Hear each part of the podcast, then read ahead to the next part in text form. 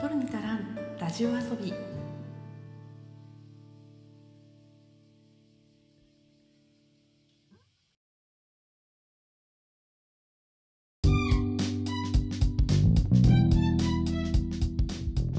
日本の片隅から中毒気味なエンタメ愛を叫ぶ番組「トルに足らんラジオ遊び」通称「トルタラジオ」へようこそ。いつでもポップとサブのカルチャーの合間を手歌っているパーソナリティの花田花です。あ前回わざわざ前工場を変えたのに今回変えるの忘れてしまった。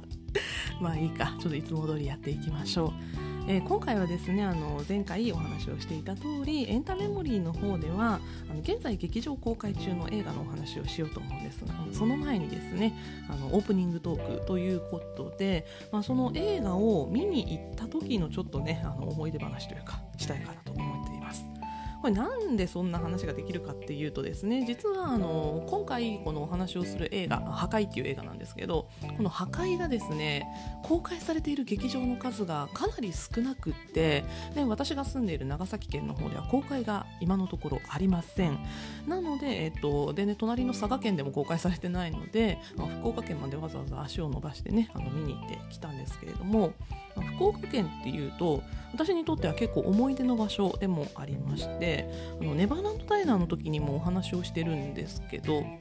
私ねあの大学が福岡だったんですよ。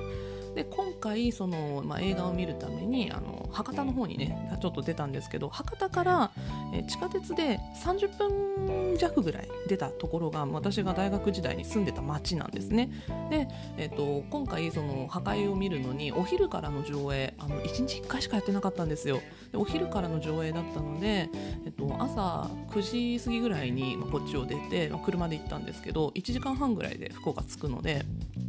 で車止めて映画見るまでちょっと時間潰そうかなと思ってちょっと時間見ると2時間弱ぐらいあったので着いてから。何しようかなと思ってあの昔住んでた町に遊びに行ってきました。まあ遊びに行ってきたって言ってももうあの私がねその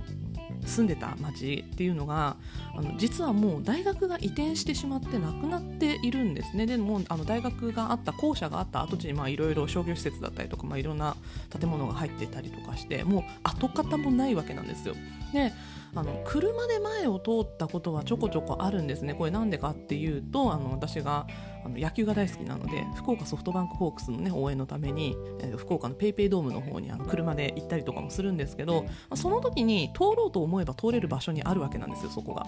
なので何回かその自分が住んでた町っていうのに、まあ、車で訪れたことはあったんですが実はですねあの歩きで行ったことがこの十数年なかったんですよ。私も思い返してみてびっくりしたんですけどあ行ったことないなと思って。で時間があったのであちょっと地下鉄に乗って自分が住んでた町に行ってみようってね思い立ってちょっと今回行ってきました。でねあのツイッターの方にその時のね動画とかもちょこちょこ上げてたりとかするんですけどいやーねノスタルジックだった。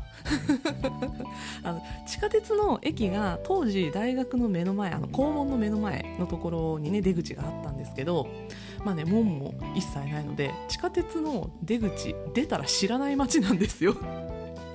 どこじゃここみたいな感じで、まあ、もうそこからねなんかねちょっと異世界に迷い込んだ的な感じだったんですけどちょっとね脇道にそれて、えっと、当時学校があったところの横の道入っていてねあの裏通りの方に入っていくと知ってる道なんですよね。ただあの見てみるとちょっとお店のラインナップが変わっていたりとか、まあ、それとか道路がきれいに舗装され直していたりとかね。でその中に昔通ってた安い居酒屋があったりとかバイトしてた和菓子屋さんがあったりとかね、裏道の方をずっとまっすぐ抜けていくと当時住んでた家があった場所があるんですけど、まあ、あの学生向けの単身用の、ね、アパートだったのでもう現在大学がないということで、ね、あの大学生向けの単身のアパートなんかも全部なくなってて友達が住んでたアパートとかももう一切全部なくってあの何になってたかっていうとねあの推しがお世話になっております。UR になっておりました。UR が立ってた。びっくりした。それでねあのちょっとぐるっと一周回って自分が住んでた家の周りとかもね見てきて、ね、昔よく買い物に行ってたスーパーそれはあったんですよ。買い物に行ってたスーパーを見てでぐるっと回って昔よくあの、ね、買い食いしてたコンビニとかね行ったらあの昔はミニストップだったんだけどセブンイレブンに変わってましたね。なんかそれもへえなくなってると思ってセブンに変わっちゃってるなとか思ってそれでぐるっと回って表通りに戻ってきたらあの UR になってるなって思いながら見てたんですけど友達が住んでたアパートとかがね。そしたらあの一周回って戻ってきたら UR のお店がありました。なのであの私が住んでた町でねあの推しが広告で笑ってました。私もちょっと一緒に笑っちゃったなとか思って。いや千葉くんおるやんこの町と思って。いやでもねあの推しのねお仕事を見ることもできてまあ、よかったですね。で私がすごく大好きだった本屋さんが蔦屋書店になってたりとか、まあ、本当にねあの、まあの街中なんですよ。博多から地下鉄で30分圏内っていうと、まあ、あの福岡の地理が分かってる人は分かるかもしれないな。意外と街中なんですよ。なんでねまああの当時も街中だったんだけどさらに街中になってしまったなっていう感じでちょっと文化的な施設とかも入ったりとかしてたんでね。なんかすごいこう昔はなんだろう大学がある町って感じだったんだけどもう今はその子育て世代とかが暮らすような町にちょっと様変わりし始めていてでその中でねあの変わってなかったのが大学の時に時間を潰すのによく行ってたマックなんですけど、まあ、結局あのファミリー層が住んでいる街っていうのは変わってないので、まあ、マックは潰れずに存続し続けられているんでしょうね。マックが普通にポンって国道に立っててああここは変わってないんだと思ってね。行かなかったけどさ。なんか変わってるものと変わってないものがものすごくたくさん混在してて複雑な思いを抱いてしまいましたね。なんかそんなノスタルジックな思いを抱えたまんま、まあ、博多に戻ってね映画を見てきたわけなんですけど。まあ、今回はねその映画のお話をしていきたいと思います。なんかねこのえっと、思い出に関しては私インスタグラムの方に上げてますのでよかったら写真なんかも合わせて見ていただけると嬉しいです。では早速今週のコーナーやっていきましょう。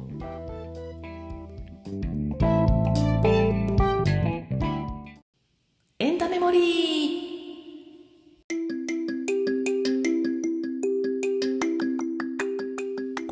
では私花田花がエンタメ作品の記憶つまりメモリーを新旧問わず語っていきます。今回ご紹介する作品はこちら。映画「破壊」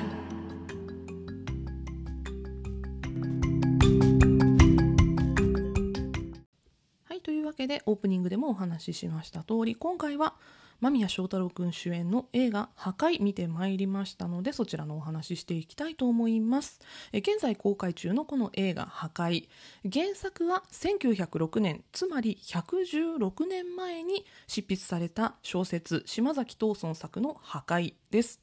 1948年1962年と2回映画化された作品でもあり今回が60年ぶり3回目の映画化となりました。で今回どうしてこの2022年という時期に破壊がまた映画化されたかというと全国水平社創立100周年記念映画として作られたということです。え皆さんこの全国水平社という団体ご存知でしょうか？人の世に熱あれ人間に光あれという言葉で締められる水平社宣言というものを聞いたことある方もいらっしゃるかもしれません。えー、この水平社宣言日本の部落解放運動団体である日本水平社が創立時に採択した宣言文で日本初の人権宣言と言われています今年この全国水平社ができてからそしてこの水平社宣言がされてから100年が経ったということで、まあ、それを記念してこの映画破壊が作られたということなんですね。この、えー、全国水平社というところはね、部落解放運動団体ということですが、あの、部落差別だったりとか、いわゆる得た否認問題。現代を生きる私たちにとって少し縁遠い話かもしれません、まあ、あの実を言うと私も身近にこの部落というものがあるのを知らなくてであのこれを機にねちょっと両親に聞いてみたりとかもしたんですけど、えっとね、私が住んでいる地域には部落って呼ばれる場所がどうやらないというか消滅したというかなんかそういう話をちょっとちらっと聞きましてそしてまああのこの映画を見に行くために私福岡の方にも足を運んだんですけど福岡県の福岡市にはちょっとねブラックって言われるような場所があるというのを私大学生の時に聞いたことがあってね。でもあんまりこう身近な存在というか身近な場所ではなかったししかもそのブラック差別を受けている人っていうのが自分が知らないだけかもしれないんだけど身近にはいないんですよねなのでなんかこうちょっと縁のないような縁がないって自分で言ってしまったらいけないんだけどね縁の遠い話だなっていうふうに思いながらこの破壊については学生時代にも原作を読んででね今回この間宮君が映画に出るということでまた読み返したりもしたんですけどやっぱりちょっと何て言うのかな紙の上の存在というか、まあ、知識だけの存在だなっていうふうに得た日に関しては思ったんですが。ちょっとね、いろいろ考えさせられる作品でした。まずは映画のあらすじをご紹介したいと思います。なぜ自分の故郷を語れない？なぜ好きな人に気持ちを伝えることができない？瀬川牛松は自分が被差別部落出身ということを隠して地元を離れある小学校の教員として奉職する彼はその出自を隠し通すよう亡くなった父からの強い戒めを受けていた彼は生徒に慕われる良い教師だったが出自を隠していることに悩みまた差別の現状を体験することで心を乱しつつも下宿先の士族出身の女性志保との恋に心を焦がしていた。友人の同僚教師銀之助の支えはあったが学校では牛松の出自についての疑念も抱かれ始め牛松の立場は危ういものになっていく。苦しみの中牛松は被差別部落出身の思想家猪子連太郎に傾倒していく。猪子宛に手紙を書いたところ思いかけず猪子と対面する機会を得るが牛松は猪子にすら自分の出自を告白することができなかった。そんな中猪子の演説会が開かれる。牛松は人間は皆等しく尊厳を持つものだという猪子の言葉に強い感動を覚えるが猪子は演説後性的の放った暴漢に襲われる。この事件がきっかけとなり牛松はある決意を胸に教え子たちが待つ最後の教団へ立とうとする。これがね公式から出されている映画のあらすじなんですけれども、えーと、あらすじとともにねちょっとキャストをご紹介したいと思います。まず主人公の瀬川牛松を演じているのが私の推しでもある間宮祥太朗くんですね、えー、そして牛松と恋仲に落ちる、えー、志保の役を演じているのが石井杏奈さんです。そして牛松の親友役を演じているのが、まあ、間宮君の親友としても親交の深い矢本悠馬さんですね。そして他にも、えー、たくさんの方が出演をされていらっしゃいます。小林綾子さん高橋和也さん大東俊介さん竹中直人さんえ本田博太郎さん田中洋次さん石橋蓮司さん真島秀和さんなどが出演をされています。私ね今回このキャストの中でとっても見たかったのが真島秀和さんだったんですね。真島さんが牛松が心を焦がす、えー、部落出身の思想家猪子連太郎役を演じているんですが真島さんがやる猪子がすっごい良かったんですよね。まあこの話はちょっと後でしたいと思います。えー、全国水平社創立100周年記念映画ということでスタートしたこのプロジェクト。実は4年から5年前ぐらいからこのプロジェクトスタートしていたということでした。で今回監督を務めていらっしゃる前田和夫監督が映画にするなら現代に置き換えるとかそんな小賢しいことはやめて島崎藤村が描いた世界をそのままやった方がいいと思いました。っていうふうにインタビューで語られているんですね。まあ、あの、破壊っていう作品がどうしてももう120年ぐらい前のことを描いている作品なので、現代にそのまま持ってくると、伝わりにくいのではないか発表当時はね現代小説ではあったんですけれども、まあ、もう私たちから見るとさあの日本史の授業で出てくるような時代のことですよねだってもう120年も前の話だったら。なのでなんか伝わりにくいかもとかまあそれこそ私もそうなんですけどブラック差別問題っていうのが、まあ、現代の私たちにとっていまいちつかみづらい問題になってしまっているとかね、まあ、そういうところを考慮してなんか現代に置き換えたりとか、まあ、いろんな案が出たらしいんですけど結局島崎藤村の原作を生かそうっていう形で作られた作品なんだそうです。そして脚本家の方ですね、えー、脚本家の加藤正人さんという方がこういうことをおっしゃっていました。100年経っても差別自体はなくなっていない。なぜ差別はなくならないのかというテーマで脚本を書けば現代の人に向けた新たな破壊になると思った。ということで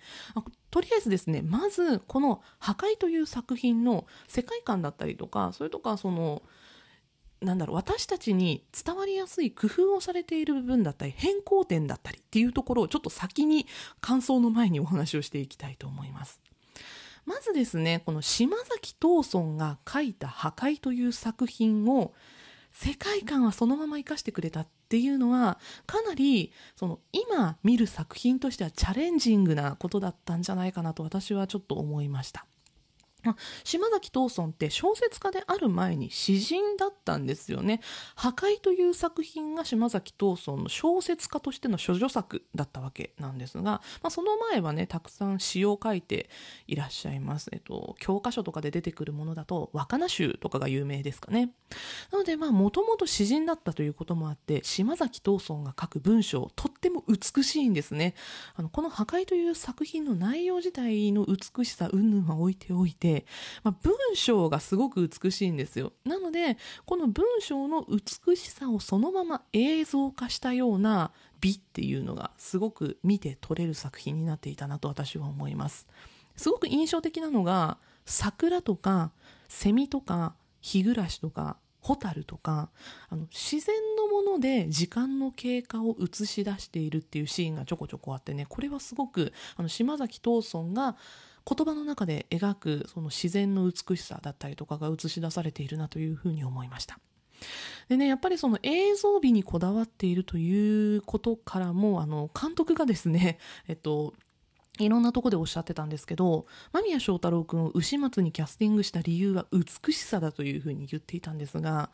まあ、この監督の言葉もわかるなと、その映像美というところにものすごく重きを置いていらっしゃるなっていうのはすごいわかるなっていう感じがしました。あとはですね、あの、音響なんですけど、BGM がこの作品ほとんどないんですね。で、無音の間っていうのもあるんですよ。なので、もう本当にぜひ劇場で見ていただきたいなって感じたんですけど、この無音の間っていうところにもすごくこだわりがあるんじゃないかなっていうふうに感じましたね。で、それ以外にも自然の音っていうのをすごく取り入れています。風や雨の音、セミの声、鐘の音、息遣いの一つ一つ。これらがすごく自然に BGM として入ってくるというかやりすぎ感は別にないんですよね。やりすぎ感なく引き込まれるっていうのはすごくうまい作りだなというふうに思いました。そして、まあ、島崎藤村の世界観っていうのを映し出すうまい部分じゃないかなっていうふうに私は感じました。えそして発表当時は現代小説だから時代背景がはしょられているというこの破壊の現代に生きる私たちにとっての分かりにくさっていうのを伝わりやすくしている工夫っていうのが何点かありましたのでここをご紹介したいと思います。えまずはですね時代背景を一番分かりやすくしていたのが原作にはない日露戦争を描写の中に入れてきたという部分です。日露戦争は1904年から1905年の間日本とロシアが戦争をしていたっていうね、まあ、そういう戦争なんですけれども破壊が発表された1906年当時はね、えーと、去年一昨年とかの話だよねみたいな感じでなんか全然説明が読む側に必要ない事象なんですが、まあ、私たちにとっては1906年っていうとね、まあ、遠い昔の話なのでこういうふうに歴史的事実を入れてくれることによって時代背景が分かりやすくなっていました。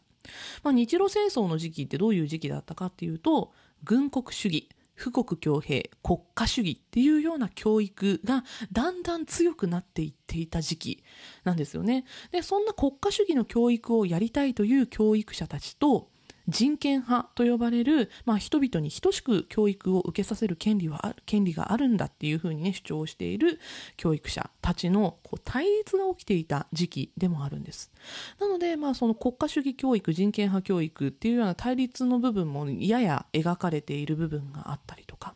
それとかあの教師たちもそうだし子どもたちもこれ口にしているんですけどお国のためにロシアと戦うんだっって言っているね。兵隊さんになるんだって言っている子どもたちがいたりとか。そういうシーンからもなんかその当時のこう時代背景っていうのが分かるなっていうふうに思ったと同時にロシアとの戦争っていう部分でねちょっとねなんか現代と重ね合わせてしまって苦しくなってしまうなっていう部分がありました。なんだかちょっともぞもぞしてしまいますね。そして牛松と恋仲に落ちる志保の憧れである与謝野明子の存在です。この与謝野明子も原作には出てこないんですね。あの脚本家さんの創作だということなんですが「乱れ髪」をきっかけに始まる牛松との交流であるとかあと雑誌「明星」に載った「気に死にたもうことなかれ」というね与謝野明子の、ま、新作として発表されていたもの、まあ、こんなものを通じて文学を通して牛松と志保が惹かれ合っていくっていうねその原作ではかなり牛松と志保の恋愛要素っていうのが奥ゆかしいというか奥ゆかしすぎるほどなんですよね。まあ、なんでかっていうとその原作では牛松の目の前に志保がいない時にしか恋愛要素っていうのが描かれないんですよなので、まあ、2人が手をつないだりとか一緒に過ごしたりとかみたいなのがもうほぼ描かれていないんですが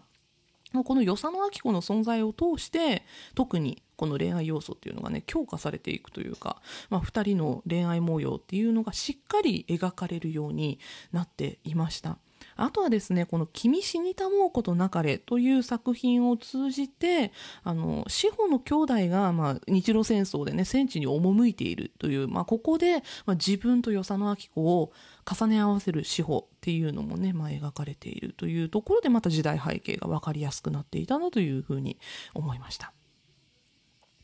そしてですね、猪子蓮太郎の演説です。私、このシーンとっても大好きなんですけど、映画でもね、多分一番印象的なシーンが、この猪子蓮太郎の演説会のシーンだと思うんですが、真島さんのね、猪子蓮太郎の演説がめちゃめちゃいいんですよ。ただ、原作ではこの演説会のシーンありません。しかも牛松も猪子の演説会には立ち会っていないんですね。その演説会を行っているっていう描写はあるんですけど牛松が行ったという描写が一切なく、まあ、猪子の演説を直接牛松は聞いていないっていう風になっているんですがまあこの演説会のシーンがちゃんと描かれたことによって、まあ、この後描かれるちょっと痛ましいシーンなんですが猪子が亡くなってしまうところであったりとかがなんかもっと生々しくなるというかそしてね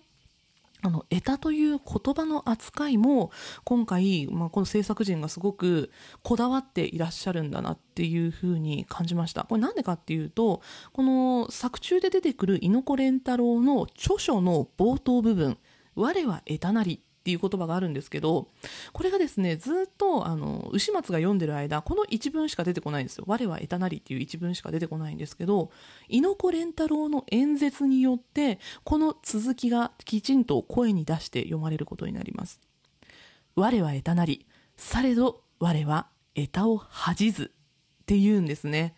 で、この言葉をね、ものすごい朗々と口にするんですよ、猪子蓮太郎が。またこのシーンがすごくよくって。まあ、猪子蓮太郎というね、この思想家がどんな思いを持って自分のことを得ただと言っているのか、こういうところもね、あの、しっかりと描かれているなというふうに感じました。でね、あの、過去に2回映画化されているこの破壊の中では、得たっていう言葉が差別用語なので使われていないんですよ。ただ、まあ、今回はこの得たという言葉、我は得たなりというね、この演説の中での言葉として、あえてセリフにすることによって、牛松が自分のことを出自を名乗れないっていうね、重みっていうのもまた生まれてきたなというふうに感じました。ね、猪子連太郎がこの「我は得たなりされど我は得たを恥じず」っていう言葉を言った時のね観客たちの興奮この演説会のね興奮の渦に包まれるシーンっていうのがものすごくよくってその中でもうものすごいね呆然としたような顔で推しを見つめる始末。私ね、この猪子蓮太郎と牛松が開口するシーンがあるんですけど、もうね、猪子蓮太郎に初めて会った時の牛松って、ただただね、推しを目の前にしたオタクなんですよ。これもすごいいいなって思ってるんですけど、ただね、この演説会の時のもう、あっけに取られたような牛松の表情っていうのがやっぱりこの言葉をしっかりと猪子蓮太郎が口にすることによってよりリアルになったんじゃないかなと感じましたえそしてですね最後に、えーこの作品の中で原作と映画の大きな変更点が一つあります。これがラストの部分です。もう一番大事な部分ですね。原作では牛松は学校の子供たちに自分が得たであるというね出自を隠していたっていうことを懺悔します。しかも土下座をします。時代的に仕方ないのかなって思うんだけど私これ原作を読んだ時に土下座までしなくちゃいけないのかなってなんかこう違和感を覚えたんですよね。そして、えーその後牛松は教職を辞めます。先生という仕事を辞めてであのテキサスに行くためにとりあえず上京をするっていうね あのちょっとぶっ飛んでるんですけどテキサスに行かないかっていうふうにあの勧められてでその準備をするためにとりあえず上京をするっていうところでこの原作終わるんですがここねあの落としどころがちょっと違うというかあの原作の牛松モデルがいるんですよ。なのであの事実と落としどころが違うっていう感じなんですけどあのその原作の牛松のモデルになった方っていうのが最後校長先生までなって教職を全うされているんですね。なのでこの牛松と実在の人物にはちょっとこう乖離があるというかズレがあるんですね。まあまあこれはこれで作品としては面白い部分というかねあの小説としてはちゃんと成り立っている部分ではあるんですがもう私にとってはちょっと原作を読んだ時に違和感を覚える部分ではありました。でこの映画の落としどころの方が私は好きだったなって思ったんですけど、えー今作はですね猪子蓮太郎の演説を受けて感動した牛松が子供たちに出自を告白しようと決心をします。ただこの子供たちに告白するシーン懺悔ではありません。堂々と自分は得たであるということを告白をします。でその中で君たちと勉強したり遊んだりしていたいのにどうしてもここにはいられなくなってしまったんだっていうね悔しさをすごい前面に出すんですよね。土下座もしないし。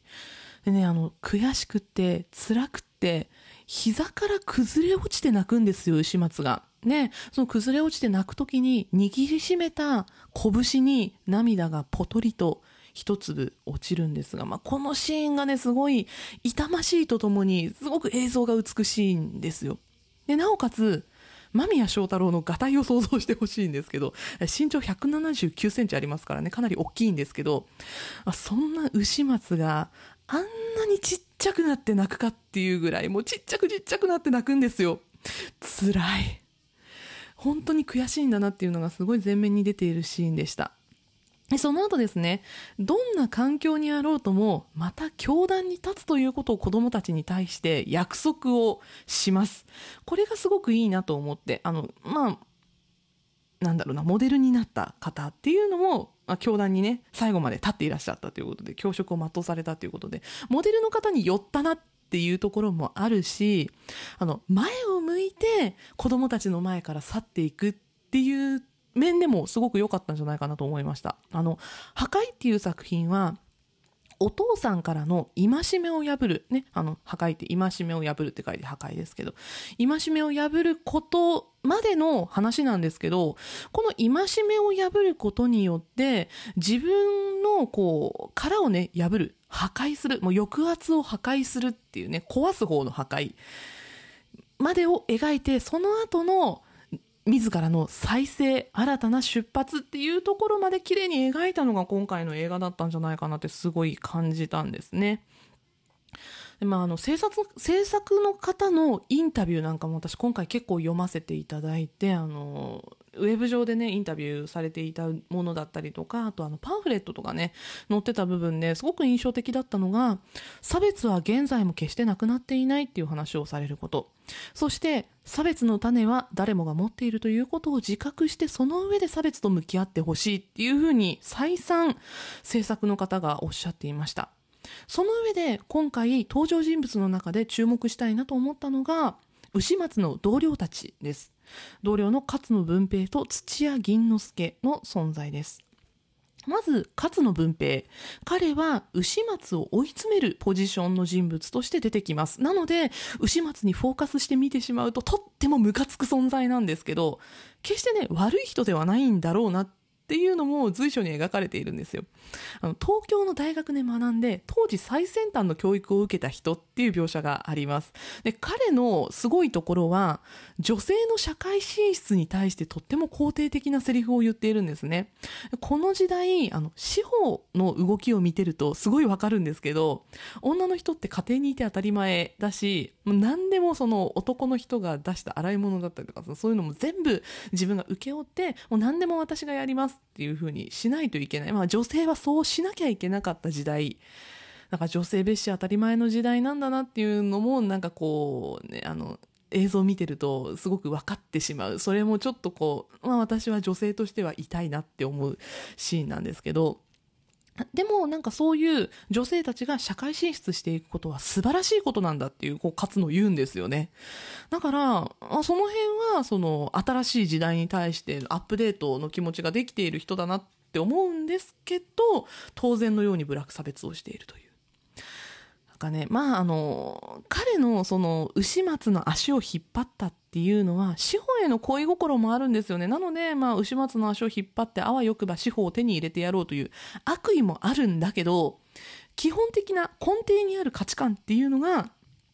この時代、ブラック差別はして叱るべきものだっていう、ある種の正義感なんですよね。で、あの、市民平等っていうのが、まあ、牛松の口から、あの、子供たちに対しても言われるんですけど、まあ、首脳交渉を得た否認っていうね、こういう、えっと、身分階級制度っていうのが撤廃されて、みんな平等になったんですよっていうことを言うんだけど、まず、大人たちがアップデートできていないから、子供たちもアップデートすることができないんだっていうふうにね、あのちょっと示唆してるシーンがあるんですが、アップデートできていない大人の最たる例だったんですよ、この勝野という人物が。がね、その、ある意味では、無自覚の善良な市民のね、テンプレートのような人物っていうのがこの、この勝野だなっていうふうに思いました。まあ、ただね、あの、牛松に肩入れして見てしまうので、もう本当にムカつくんですけど、この勝野っていう人物がね。まあでも、その、この時代の人物としては、本当にテンプレート的な人物としてこの人描かれていたなっていうふうにね、感じますね。あそしてもう一人が牛松の親友銀之助です、ね、この銀之助もキャスティングもすごいいいんだよねその間宮君の、まあ、リアルの親友のね山本優馬君という人が演じているっていうのは、まあ、すごいいいんですけど銀之助が登場人物としてものすごいいいんですよ。牛松の出場を知らないので牛松の前でも差別的な発言を前半部分ではかなりしてるんですよ。で最後あたりでそのねちょっと起承転結の点の部分ぐらいで牛松から出自を打ち明けられるんですけど一番最初に銀之助がこの牛松から出自を打ち明けられる人物なんですがあの銀之助ね打ち明けられた後開口一番謝ることができる人だったんですよ。素晴らしいですよね。この人の存在っていうのが。ね、なんかこう現代を生きる私たちにとって銀之助はお手本なんじゃないかなって思いました。私もね銀之助のようにありたいなっていうふうに今回見てすごく感じました。なんか私たちの間ではそのね、まあ、現代人の中ではブラック差別に限らず LGBTQ+ プラスの問題だったりとか人種差別だったりあと障害者の差別だったりとか知らずに当事者を傷つける発言をしているんじゃないかっていうことちょこちょこあるんじゃないかなって思うんですよ。でそれとか、まあ、もう本当割と最近の問題ですけど新型コロナウイルスの問題ですねあのコロナにかかった人を差別していたとしてもいつ自分が新型コロナウイルスにかかった当事者になるかっていうの分からないじゃないですか。なのでね、あの、差別される側、差別する側の、なんかこう、敷居っていうのもすごく薄くなっていると思うんですよ。ね、猪子蓮太郎のセリフでね、劇中でこんなセリフがあります。人は愚かではない。弱いのだ。弱いから差別をするのだ。っていうふうに言ってるんですよ。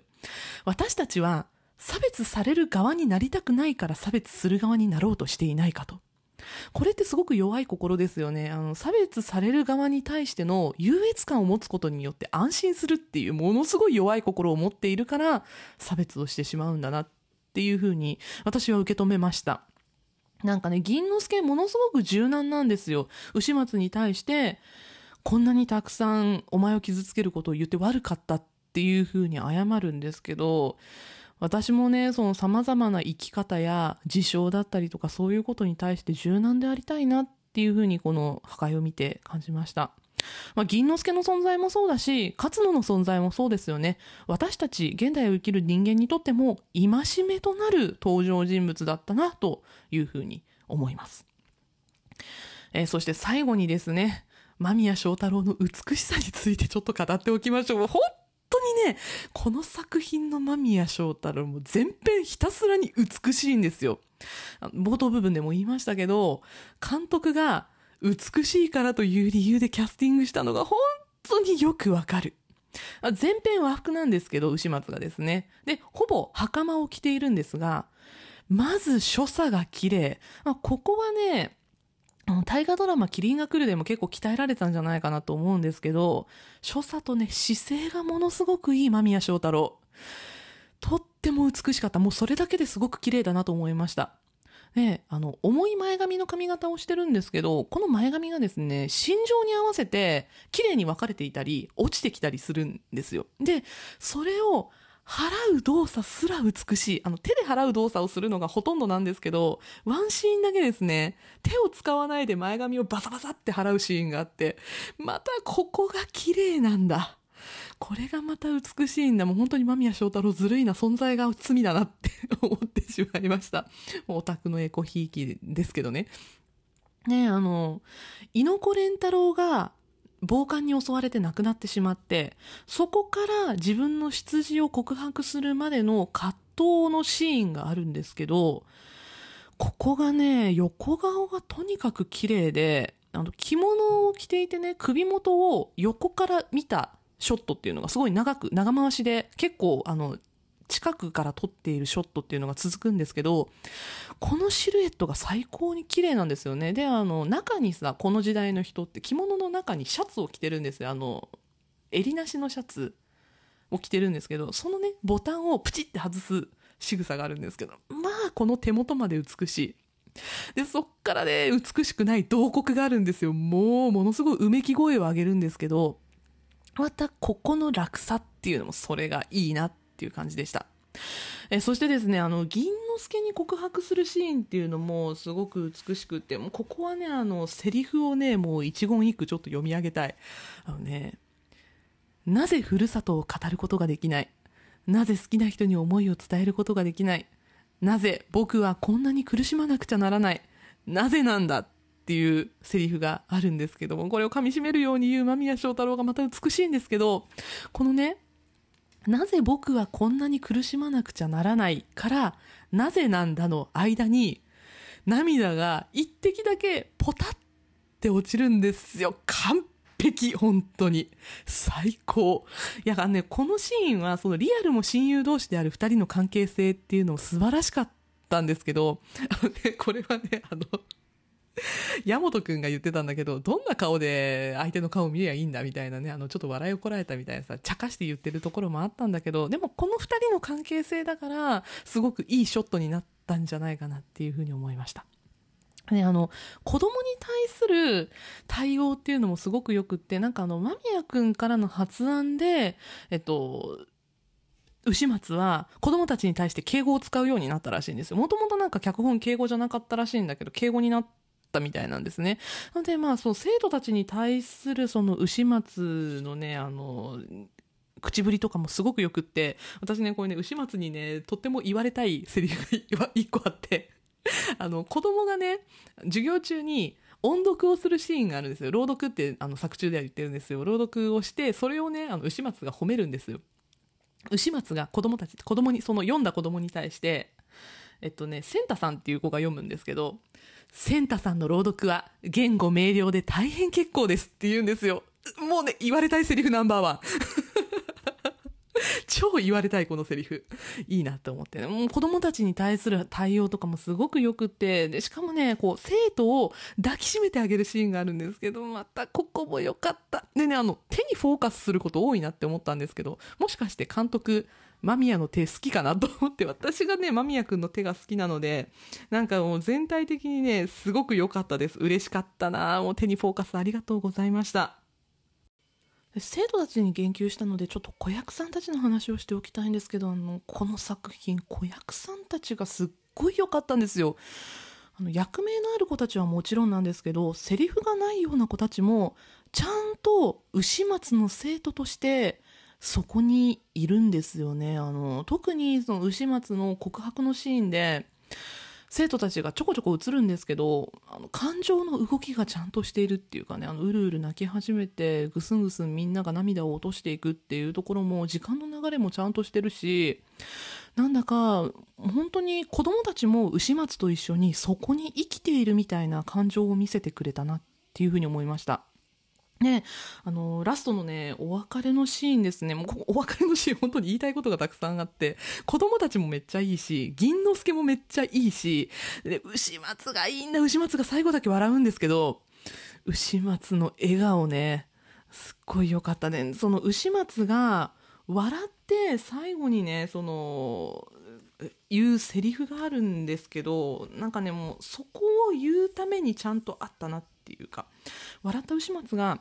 生きていればきっとまた会えるその日までさようならっていうセリフを言うんですけど、うん、ここの牛松ってなる。情緒。情緒情緒。あのねすごい良かった。んでままあラストのシーンもそうだしもう本当見どころだらけなんですけど、まあ、ここはねあの銀之助本当によくやったっていう感じで。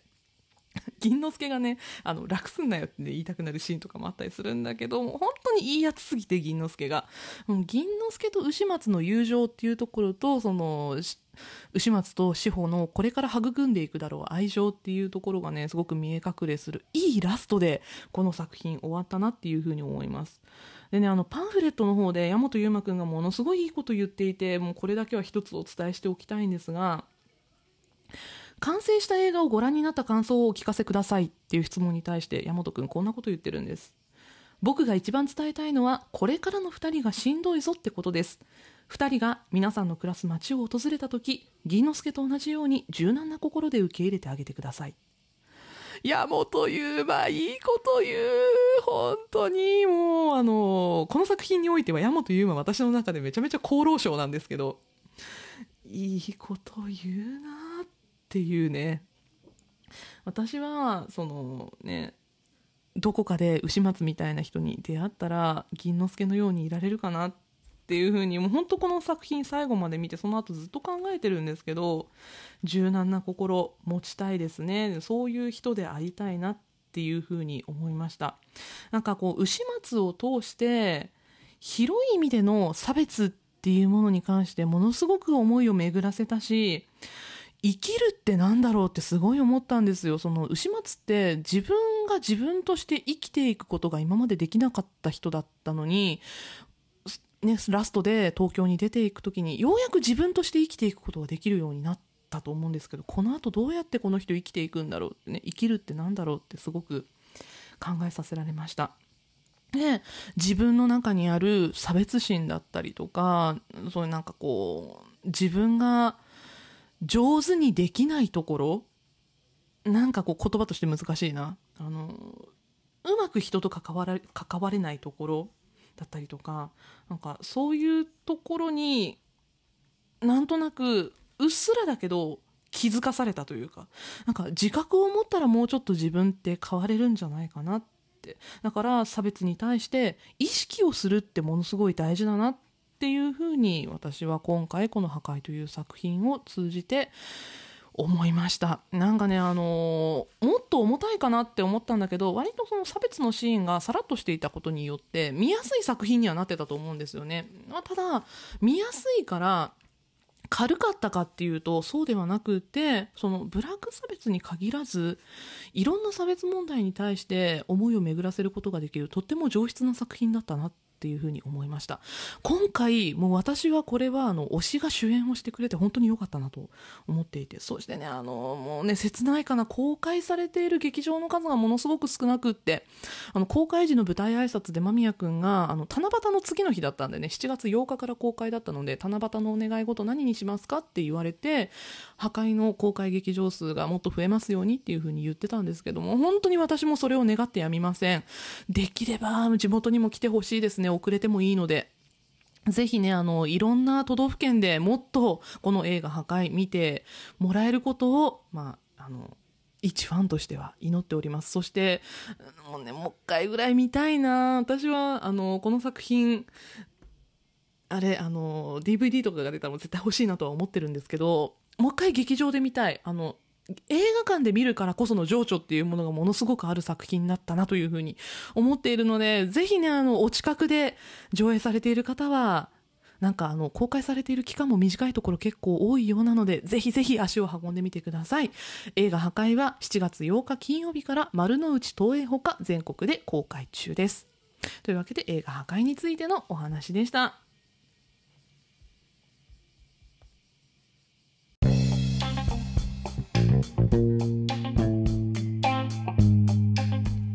グです。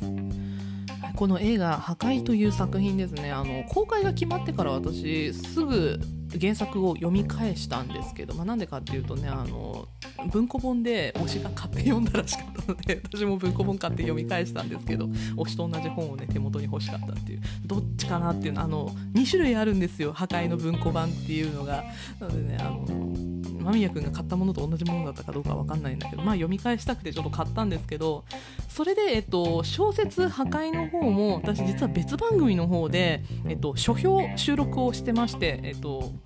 概要欄の方にリンク貼っておきますのでよかったらそちらもぜひ聞いてください。あの今回のこの映画「破壊」の感想を聞いていただいてで書評の方あの5分ぐらいねすごい短い収録になってるのでそちらとあの聞き比べていただくとまたあの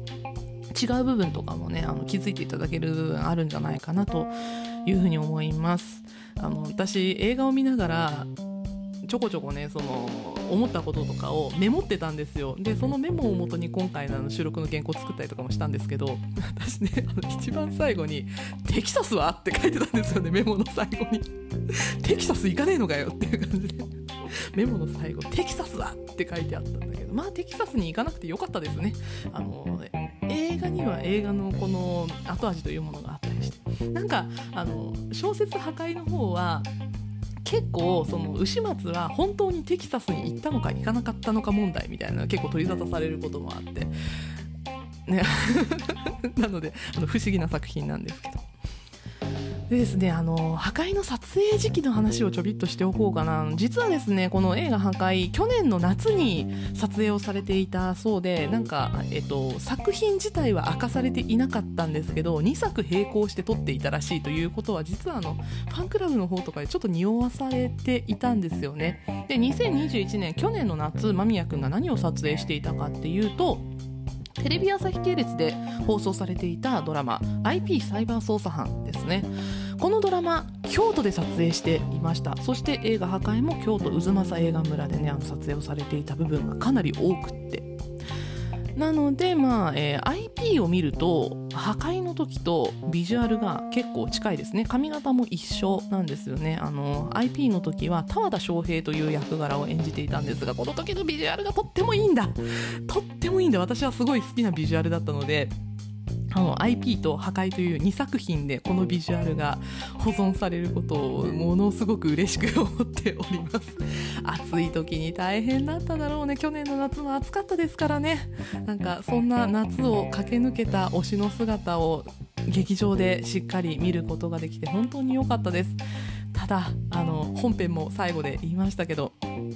公開している劇場の数もっと増えてほしいですね。あの私の地元にもぜひ来てほしいなと思います。なんかあの進めたいんだけど進められないんですよ今回この作品。あんまり東映なのにね。東映の配給作品なのに本当に公開している劇場の数が少なくってやっぱりなんかこう題材の問題とかもあるんですかね。なんかちょっと悔しい思いをしてますがぜひ足を運んでくださる方が少しでも増えれば私もファンとしてすごい嬉しいなと思っています。というわけで今回はこの辺でお別れにしたいと思います。